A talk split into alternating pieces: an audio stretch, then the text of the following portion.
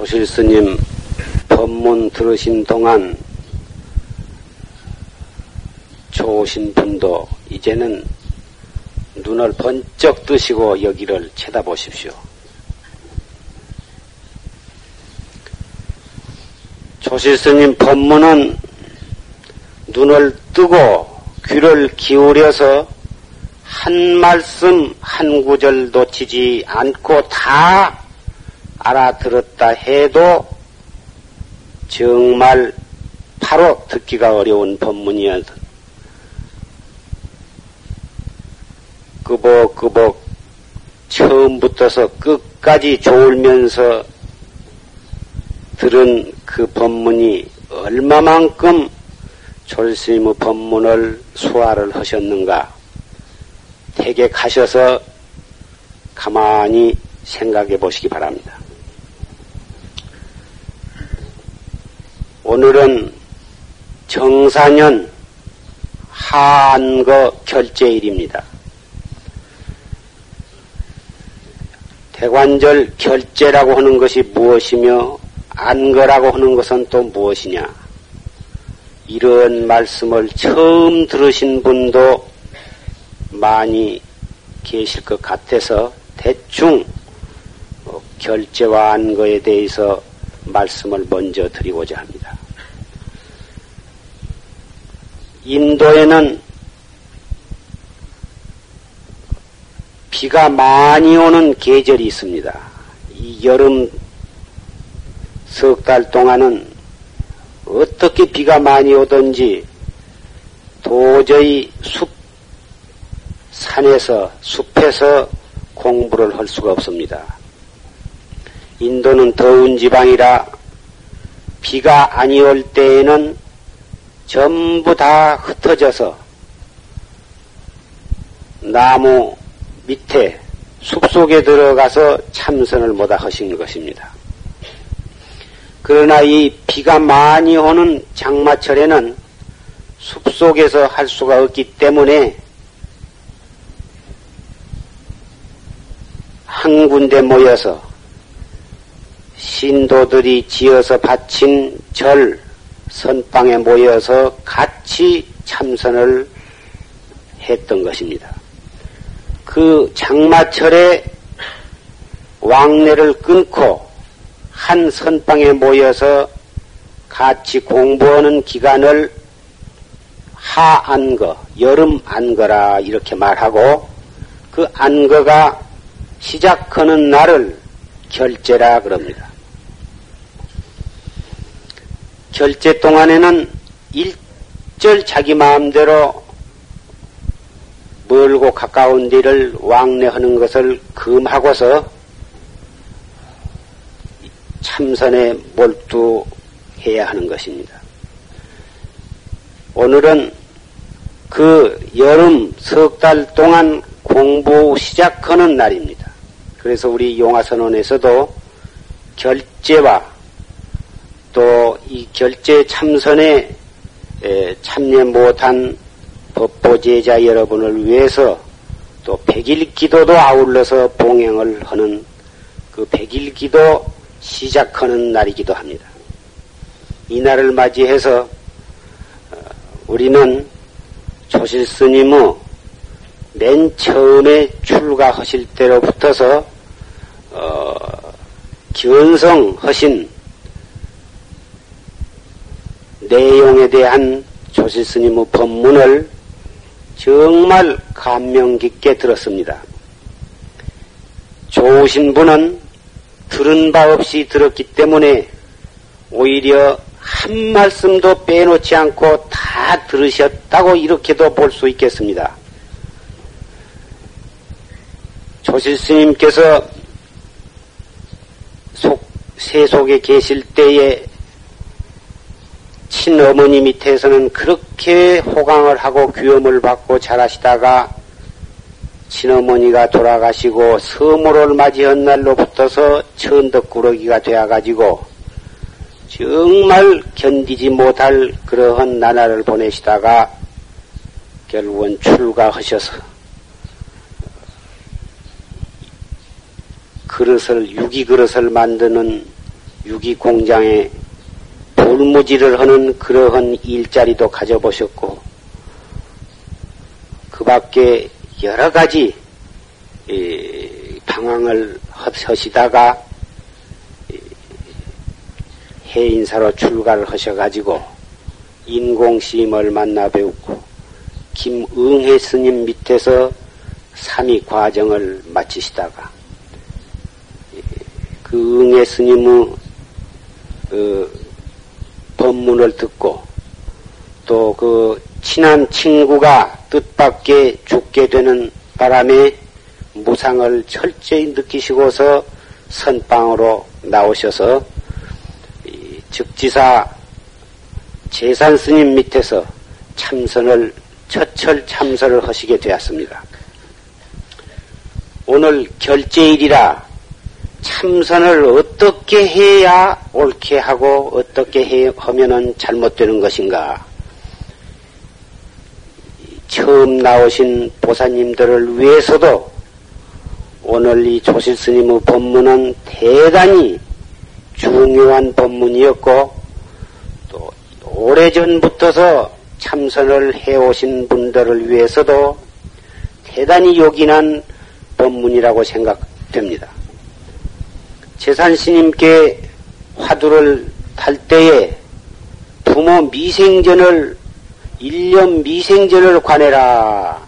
이렇게 화두를 일러 주셨지만은 조실 스님께서 서장을 배우시고 어, 선녀를 배우실 때 배우심으로 해서 이해하고 있는 그러한 참선, 그러한 바른 참선이 아니라고 하는 것을 어리신 몸에 그것을 알 수가 있었던 것입니다.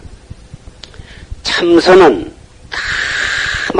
다알 수 없는 의관이라야지 부모 미생전을 관한다든지 그 밖에 어떠한 묘한 것이라도 보아 들어가는 것이 있고 들여다보는 것이 있어서는 아니 되는 것입니다. 부모 미생, 1년 미생전, 한 생각 일어나기 전을 관하라 재산 스님께서 그렇게 말씀하셨으나 대관절 한 생각 일어나기 전을 어떻게 관하냐고 말이에요. 이것은 아무리 한 생각 일어나기 전을 관하려고 흔들 되지도 아니한 것이며 해봤자 이것은 깨달음에 도달할 수는 도저히 없는 것입니다. 깨달음에 도달하려면은 할 수 없는 큰 의심, 꽉 맥혀서 알 수 없는 의심으로 관해 가야 그 의심이 점점 커져서 큰 의심 뭉티가 되어서 더 이상 커질 수 없고 더 이상 간절할 수 없는 경지에서 그 대의단이 터지면서 화두를 타파하고 동시에 참 나를 깨닫게 되는 것입니다. 그래서 고인이 말씀하시기를 대의지하에 대오라 큰 의심 밑에 큰 깨달음이 있다 이렇게 말씀하셨고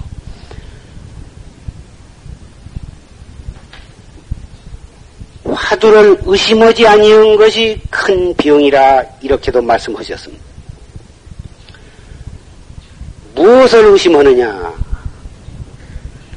이 세상에 우리가 알고 있는 것도 많고 알지 못한 것도 많지만은 깊이 따져 들어가자면 실상은 너무나도 알지 못한 것이 많습니다.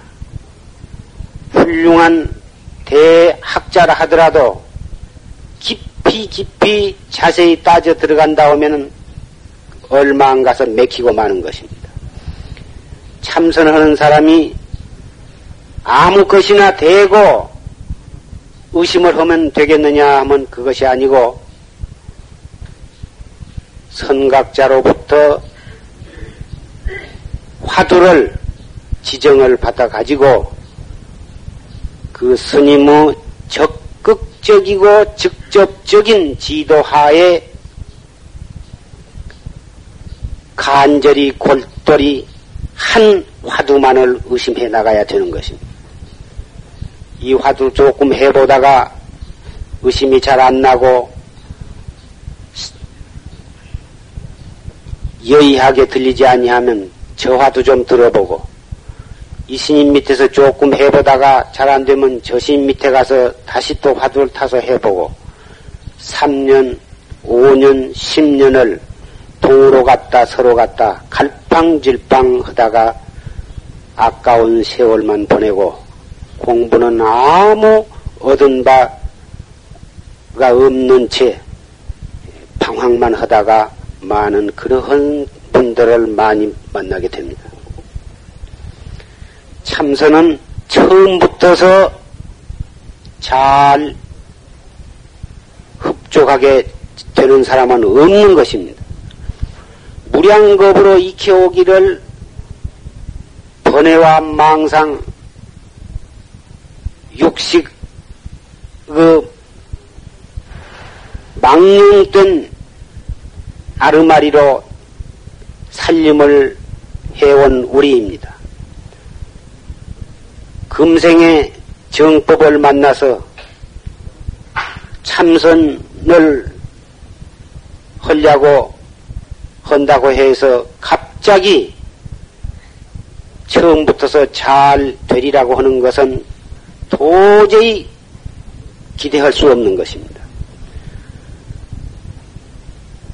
우리는 오랜 기간 동안 익히고 익히고 해서 그것이 습관이 된 것은 헐려고 안 해도 제절로 잘 되는 것이고 안 해보던 것은 처음에 헐려고 하면은 잘 안 되는 것이 정칙입니다. 화두를 타가지고 해보니 오히려 더 망상이 일어나고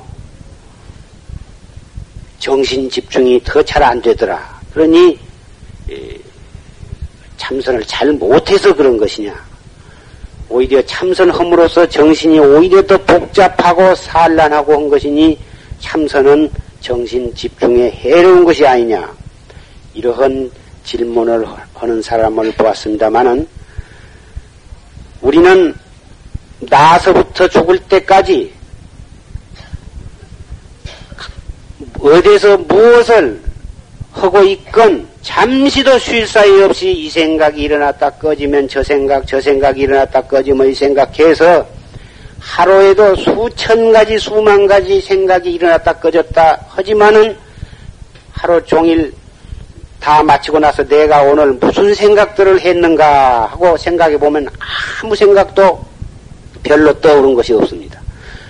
떠오른 것이 없으면 오늘 하루 무엇을 생각했느냐 하고 물어보면 별 생각 안 했다고 하지만은 사실은 아무 뿌리도 없고 주책 없는 생각들을 정끝 하다가 나중에는 지쳐서 졸, 졸다가 잠에 드는 것입니다. 그래 허기를 무량겁을 해왔습니다. 그러니 그렇게 오랜 세월 동안 익힌 것을 금방 가부자를 하고 이목고 한다고 해서 이목고가 순일무자복에 잘 되겠습니까? 안 되지만은 그래도 또 들고 들고 또 들고 하는 동안에 차츰 차츰 그 전에 익숙했던 것은 차츰차츰 서러지고 서렀던 것은 차츰차츰 습관이 되어 가기 마련입니다. 아무리 열심히 그, 글씨를 써도 처음에는 서툴지만은 얼마 동안 노력을 하면 잘 써지게 됩니다. 끝까지 계속해서 하면 점점 잘 써서 명필이 되겠지만은 어느 정도 가다가 붓을 놔버리고 몇 해씩 놀아버리면 다시 글씨가 서툴어지는 것입니다. 참선과 돈의 망상과의 관계도 그러한 예에다가 비교해 볼 수가 있는 것입니다. 그래서 참선은 한 번 시작한 사람은 결단코 쉬어서는 아니 된 것이고 중도에서 폐지해서는 아니 된 것입니다.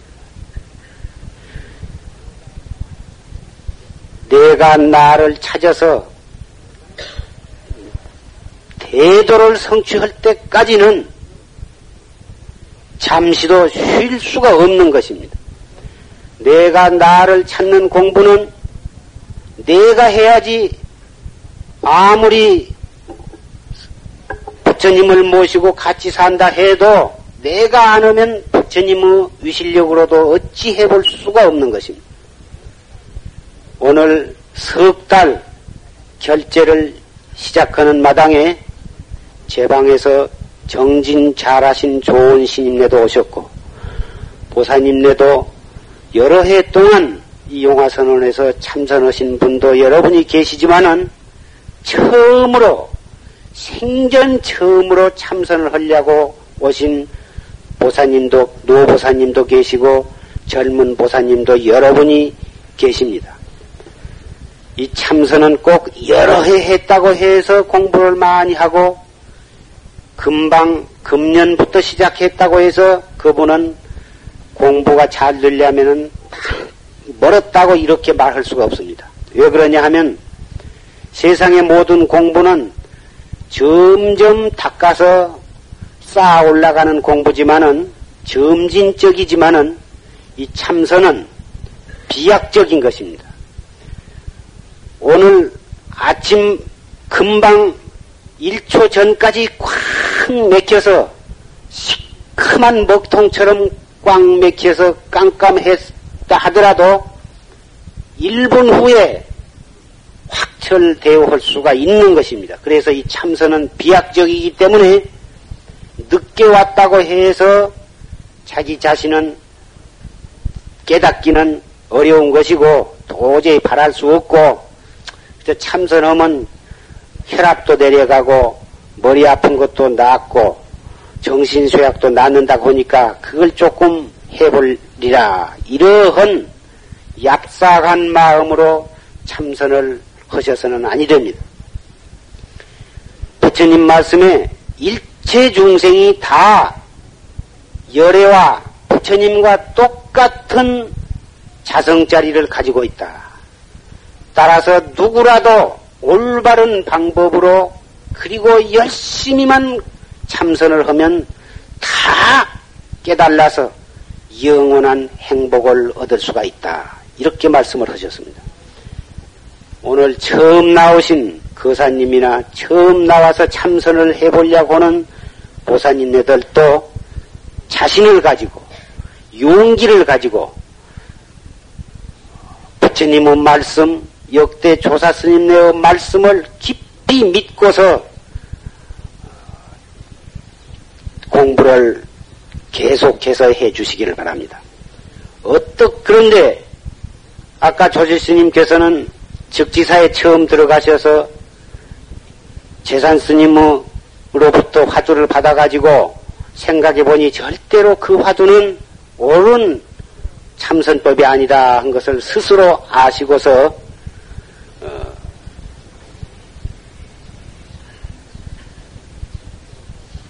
묵자 화두를 들고서 계속 공부를 해 나가시는데 법당 뒤에다가 꺼적을 깔고 방석을 하나 딱 갖다 놓고서 대중신임내야 방선을 하거나 입선을 하거나 상관이 없이 당신은 당신 스스로의 규칙을 세워가지고 법당 뒤에서 정진을 시작하셨던 것입니다. 목닥을 치면 가서서 공양을 잡수고는 바로 법당 뒤로 앉아서 그가 앉아서 정진을 하시는데 조림이 와서 끄뻑 하면은 두 번도 하기 전에 일어나서서 왔다 갔다 거니시다가 정신이 또 깨끗해지면은 다시 또 그 자리에 가서 또 앉아서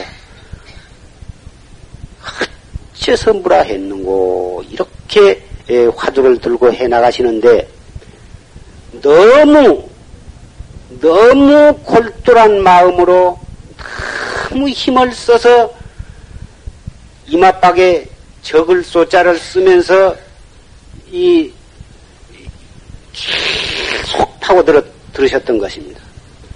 이 참선은 단전 호흡을 하면서 단전에다가 화두를 두고서 떡 관에 나가야지 머리로 화두를 들고 이마를 찡그리면서 어째서 무라 했는고. 이 먹고 이렇게 간절히 간절히 해가는 것은 좋지만은 힘을 쓸 곳이 있지 머리에다가 힘을 화두를 두고 머리에다 힘을 쓴다고 하면은 전신의 피와 전신의 기운이 머리로 모이게 되어서 머리가 멍해지고 나중에는 골치가 아파지고 그래도 어 끊임없이 밀고 나가면 눈이 상 피가 벌겋게 상충이 되어 가지고 눈알이 둘러 빠지게 되는 빠지려고 하는 것입니다. 골치는 벌어지려고 그러고 이렇게 해서 그래도 쉬지 않고 밀고 나가셨기 때문에 조실 스님은 코로 입으로 붉은 피를 막 쏟으셨던 것입니다. 이러한 지경에 이를 때까지 얼마나 골똘히 그리고 간절히 용맹스럽게 하셨으면은 그러한 지경에까지 도달하셨겠느냐 이 말씀. 그래서 조지 스님은 재산 스님으로부터서 네가 내 시킨 대로 참선을 하지 아니하고 네 멋대로 하다가 벌건 선지피가 코로 입으로 쏟아지는 그런 무서운 병이 발생을 했으니 너는 이 절로부터서 떠나라 이렇게 해서 거기서 쫓겨나셨던 것입니다. 되든 안 되든 기왕 할 바에는 몸과 목숨을 다 바치고 그런 정도로 정진을 해야만 깨달음에 도달할 수 있으리라고 생각합니다. 그러한 정도의 간절한 신심, 분심, 의심이 없고서는 만날 참선한다고 앉아서 끄벅 끄벅 좋은 것으로서 세월을 삼고 좋은 것으로서 공부를 삼고 방선을 하면은 잡담으로서 세월을 보내고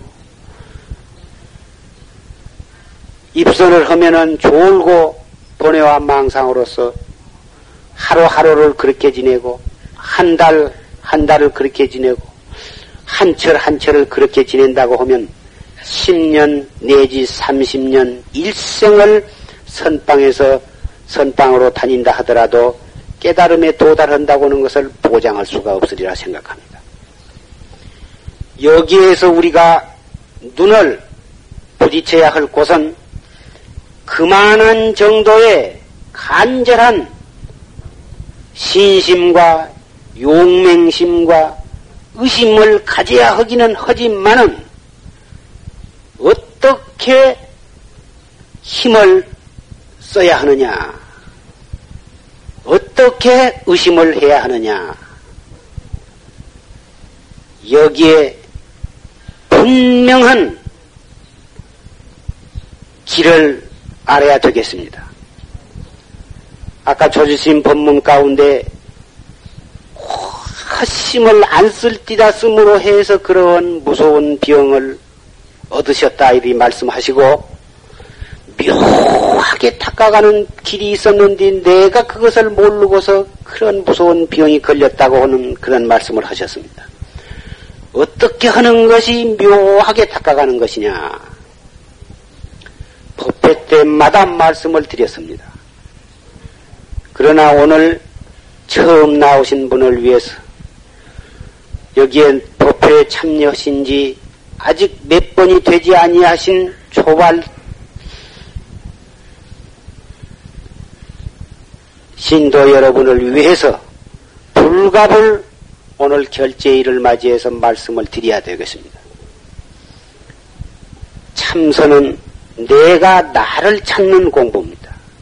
내 몸 밖에서 찾는 것이 아니고 내 몸 밖에 어떠한 환경이나 내 몸 밖에 있는 어떠한 책이나 내 몸 밖에 있는 어떠한 이론으로 이것을 더듬어 들어가는 것이 아니라 내 몸 안에서 찾는 것입니다. 몸 안에서 어떻게 찾느냐. 무슨 생각이 일어나든 우리는 일어나게 되어 있습니다. 좋은 생각도 일어나고 나쁜 생각도 일어나고 별별 생각이 다 일어나는데 그 일어나는 생각은 분명 우리는 깨닫지 못한 중생이기 때문에 그것은 필시 무명심이요 번의 망상입니다. 그것이 아무리 좋은 생각이라도 그것은 망상인 것입니다. 그 일어나는 망상은 중생 전 살림살이지만은 그 일어나는 망상을 어떻게 처리하느냐 거기에 가서 공부 길이 있는 것입니다. 그 망상을 여의고는 공부 길이 없습니다. 일어나는 그 망상을 태관절 그 망상 일어나는 곳을 우리는 깨달으면은 그것이 바로 진여 자성자리로부터 본의 망상이 일어나기 때문에 그 망상을 버리고 찾아서는 아니 됩니다. 일어나는 망상을 되잡아서 되돌려서 이 먹고 이렇게 화두를 들고 나가신다고 하면은 어떠한 본의 망상이 일어난다고 해도 조금도 한탄할 것도 없고 심수를 낼 것도 없는 것입니다. 만약에 본의 망상이 전혀 일어나지 아니한 목석과 같은 그런 사람은 정신병자가 아니면 넋이 나간 사람입니다. 본의 망상이 있어야 그것이 살아있는 증거고 살아있고 정신이 분명해야 참선을 할 수가 있는 것입니다. 망상이 일어났어서 참선을 못합니다. 그 사람은 참선을 참선이 아직 무엇인 줄 잘 모르고 옳게 닦아가는 방법을 몰라서 하는 말씀입니다. 일어날수록 좋습니다. 일어나는 생각으로 바로 이먹고 하면은 일어나는 망상은 나를 찾는 참선으로 들어가는 좋은 발판이 되는 것입니다. 화두를 들기 전에 기초 공부가 있습니다. 첫째 몸을 바르게 갖고 가부좌 지금 이 법당에 모셔진 부처님이 앉아 계신 발, 발의 자세, 다리를 어떻게 오른 다리를 꼬부리고 그 위에다가 왼 다리를 올려놓거나 왼 다리를 꼬부리고서 그 위에다가 오른 다리를 꼬부려서 올려놓으면 이것이 반가부자가 됩니다. 반가부자를 하고서 허리를 쭉 펴야 됩니다. 그렇다고 해서 너무 뒤로 자지바지 해서 너무 힘을 어, 써서 긴장을 하면 아니 됩니다. 몸은 단정히 갖되 머리, 목, 어깨의 모든 긴장을 풀고서 앉으셔야 됩니다. 이렇게 앉으신 다음에는 이를 물고서 아금니를 꽉 물고 혀는 위로 꼬부려서 혀끝을 입천장에다 갖다 댑니다. 그리고서 눈은 평상으로 떠야 합니다. 흔히 보살님네들은 참선을 하실 때 보면은 눈을 너무 감거나 코끝을 바라본답시고 너무 가늘게 뜨기 때문에 까딱하면은 끄뻑 끄뻑 졸게 되는 것입니다. 그래서 눈을 감지 말고 눈을 평상으로 떠서 자기 앉은 자리로부터서 3m 지점에 눈을 떨구시면 되는 것입니다. 그렇다고 해서 3m 떨어진 어떤 한 점을 의식적으로 응시할 필요는 없습니다. 다만 평상으로 뜨되 아무것도 본 바가 없어야 되는 것입니다. 그렇게 하고서 손은 오른손을 먼저 놓고 손바닥이 위로 올라가게 놓고 그 위에다 왼손을 갖다가 포개서 놓고 엄지 손 배를 딱 맞대서 이렇게 손을 만든 다음 그 손을 아랫배, 배꼽 앞에다 갖다가 딱 대면 됩니다. 이것이 반가부자입니다. 이렇게 몸을 반가부자로 단정히 가진 다음에 호흡을 바르게 해야 합니다. 호흡을 바르게 하지 아니하고 다못 생각만 골똘히 해서 화두만을 파고들면은 아까 조실 스님처럼 기운이 위로 올라가 가지고 골치가 아프거나 눈이 펄겋게 충혈이 되거나 그렇지 않으면 너무 그보다도 더 심하게 공부를 밀고 나가면은 코피가 쏟아지고 어, 이러한 무서운 병에 걸리는 것입니다.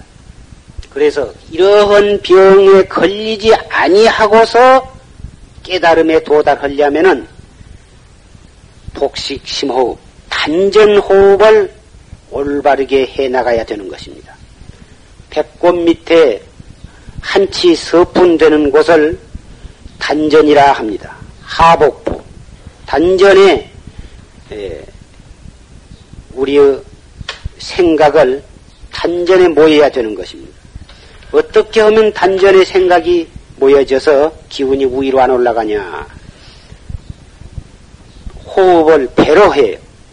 보통 사람은 가슴으로 호흡을 하지만은 참선을 할 사람은 호흡을 배로 해야 합니다.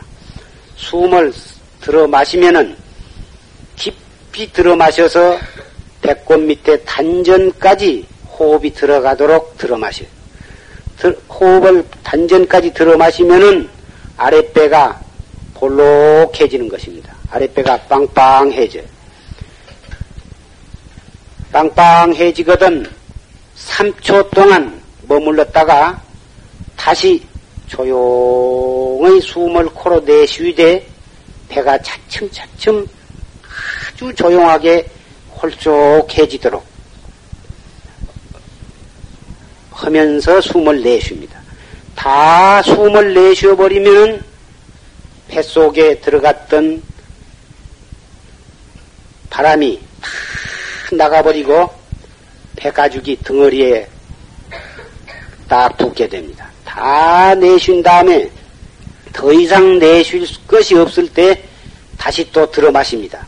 술 자연스럽게 들어 마시면은 바람이 아랫배에 날, 들어간 쪽쪽 배가 차츰차츰 살아나서 또 빵빵해집니다. 이것이 바로 복식 심호흡인데 단전호흡이라 하는 것인데 단전호흡은 절대로 억지로 무리하게 해서는 아니 됩니다. 얼굴이 벌거지도록 그렇게 들어 마실 수는 아니 됩니다. 들어 마실 때는 팔부쯤만 들어 마시고 내쉴 때는 다 내쉬고 무리하게 하지 아니하면 5분, 10분, 20분, 30분을 계속해도 조금도 아무 지장이 없지만은 무리하게 호흡을 하면은 3분이나 5분도 못 가서 숨이 가빠지고 가슴이 답답해져서 더 이상 계속할 수가 없습니다. 이 더 이상 계속할 수 없을 정도로 피곤을 느끼는 분은 호흡을 잘 못한 원인입니다. 어떻게 못한, 잘못하냐 하면은 너무 시간을 오래 걸려서 하려고 한다든지 너무 호흡을 잔뜩 들어 마신다든지 너무 호흡을 천천히 내쉬려고 하면은 그런 것입니다. 보통 호흡보단 조금 더 천천히, 조금 더 느리게, 조금 더 조용하게 한 정도로 시작을 해서 차츰차츰 시간을 연기해 나가도록 한다면은 실수가 없는 것입니다. 이 호흡도 좋다고 하지만은 잘못 하면은 이 이것도 어, 역효과가 나는 것입니다. 그래서 이 호흡에 대해서 어, 잘 듣고서 조심스럽게 에, 공부를 이 호흡을 지어 나가야 되고 해 나가다가 이상이 있으면 언제라도 오셔서 그 문의를 하셔야 합니다. 그렇게 해서 몸을 바르게 반가부자를 하고 눈을 평상으로 뜨고 혀를 위로 꼽을 내서 혀끝허리가 입천장에 가서 딱 닿도록 하고서 몸을 그렇게 바르게 가진 다음 복식 심호흡을 열심히 연습을 해서 그 복식 심호흡이 잘 된 뒤에 화두를 어, 의심을 해야 합니다. 화두는 이론으로 아르마리로 지혜 사량심으로 따져서 목적지에 도달할 수 없는 수수꺾기와 같은 것입니다. 수, 수꺾기는 우리가 알고 있는 모든 지식, 상식, 이론을 동원을 해서 이렇게도 따져보고 저렇게도 따져보고 해서 결국은 알아맞히는 것이지만은 이 화두, 공안은 그러한 지식이나 상식이나 이론을 가지고 따져서 알아들어가는 공부가 아닙니다. 그래서 이 화두를 들고 참선을 한 사람은 자기가 그동안에 보고 듣고 어떤 경전을 읽고 해서 얻어진 모든 지식과 상식을 여기에 사용해서는 아니 됩니다. 일체 그런 것을 동원하지 말고 다못 거두절미하고 어째서 판치생무라 했는고 어째서 무라 했는고 또는 이 무엇고 이 무엇고 하두는 오늘 여기에 처음 나오신 분은 이 무엇고 화두를 하십시오. 이 무엇고 화두는 무엇이냐? 분명 이 몸뚱이는 지수화풍 네 가지 원소로 해서 뭉쳐져 가지고 이 육체가 성립이 되었습니다. 앞에 계신 분들은 눈을 뚝 뜨고 제 얼굴을 보시면서 말을 들으세요. 이 몸뚱이를 끌고 다니는 놈, 여기 앉아서도 서울을 생각하면 서울이 화나고, 집의 일을 생각하면 집의 일이 화나고, 아들 얼굴을 생각하면 아들이 화나고, 딸 얼굴을 생각하면 딸 얼굴이 화나고, 미국에 가 있는 손자를 생각하면 손자 얼굴이 화나고, 어릴 적 일을 생각하면 어릴 적 일이 화나고,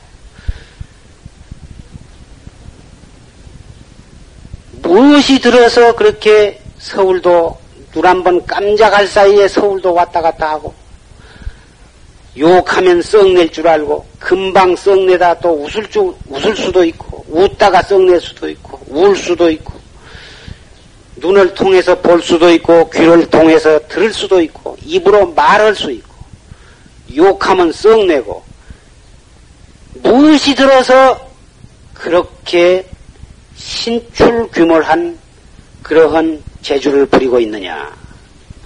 분명 여기에 오셨지만은 친구가 가자고 하니까 오셨고 여기 오면 좋다고 하니까 오셨지만은 오려고 여기를 가자 친구가 가자고 해서 온 것이 아닙니다.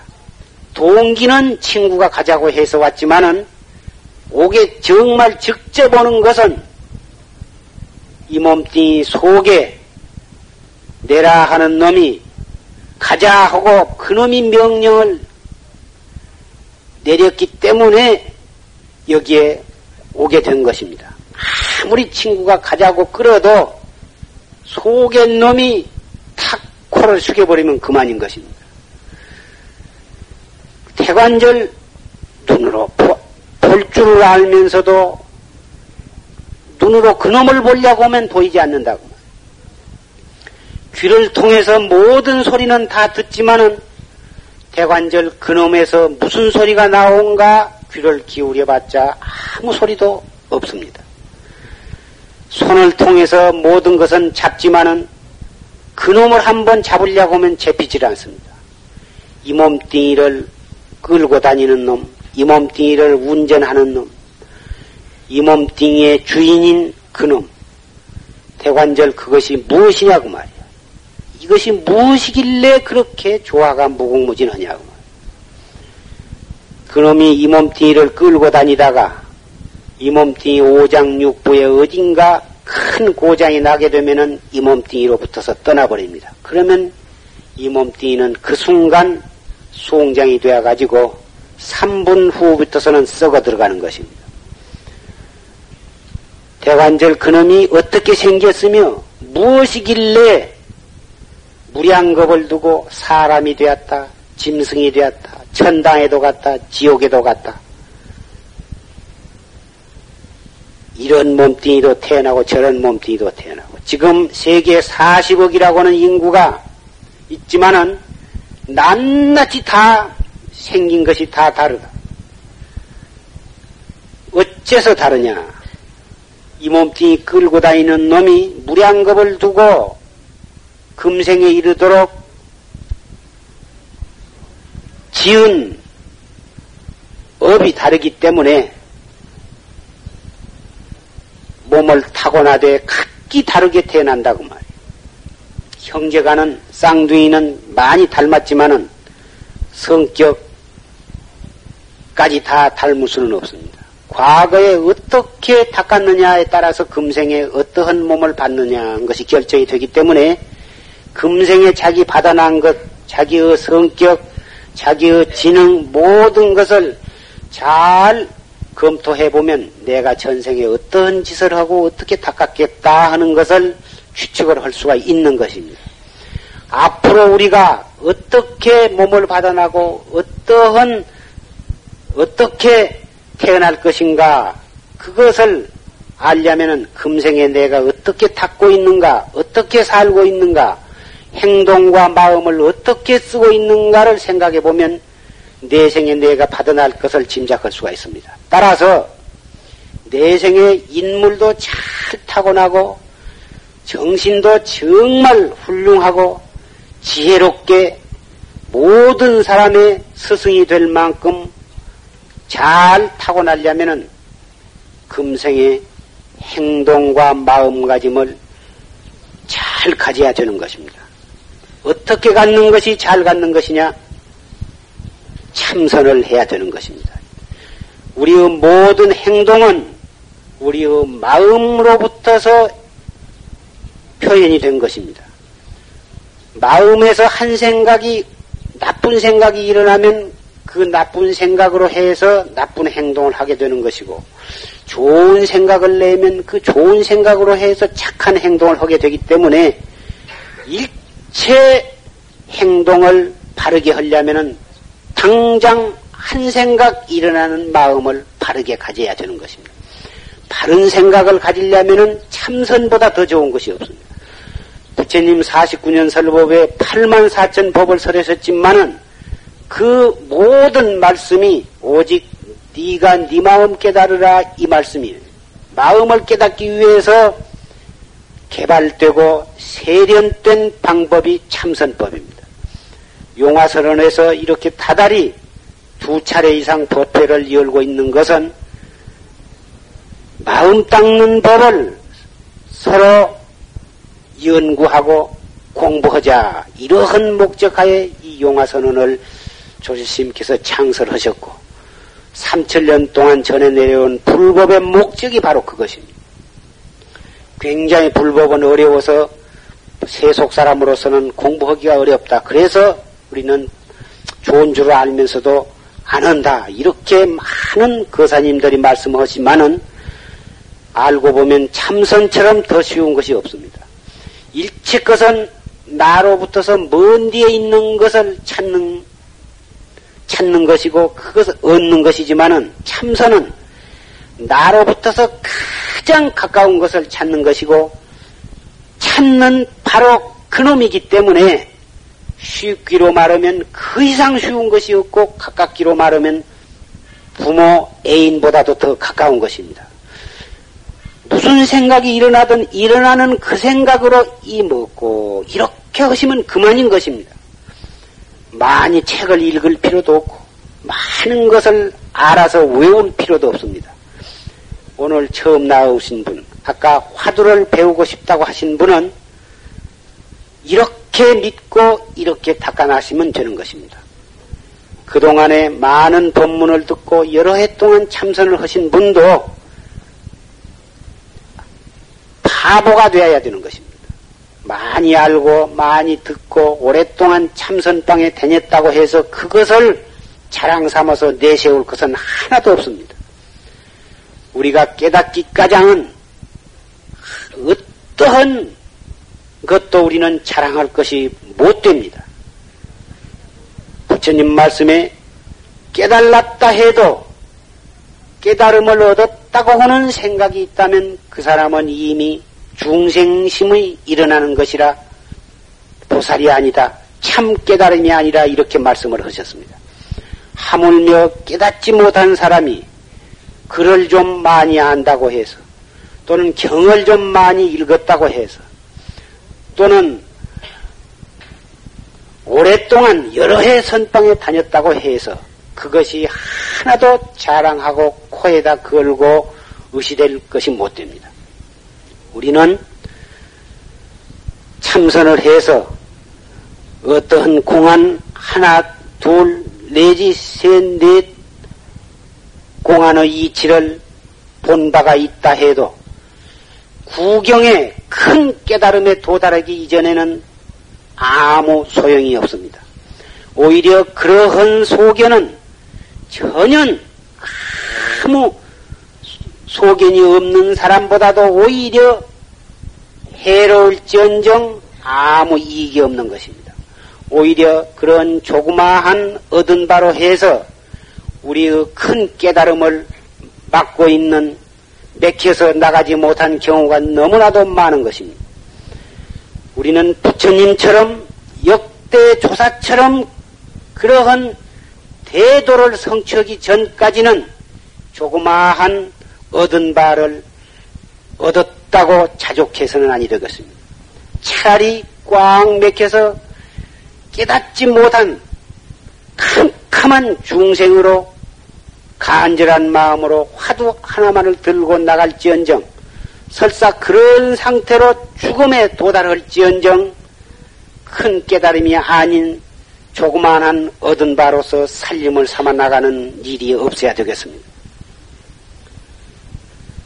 오늘 결제일을 맞이해서 초실스님 법문을 듣고 또 제가 초학자를 위해서 몇 마디 말씀을 드렸습니다.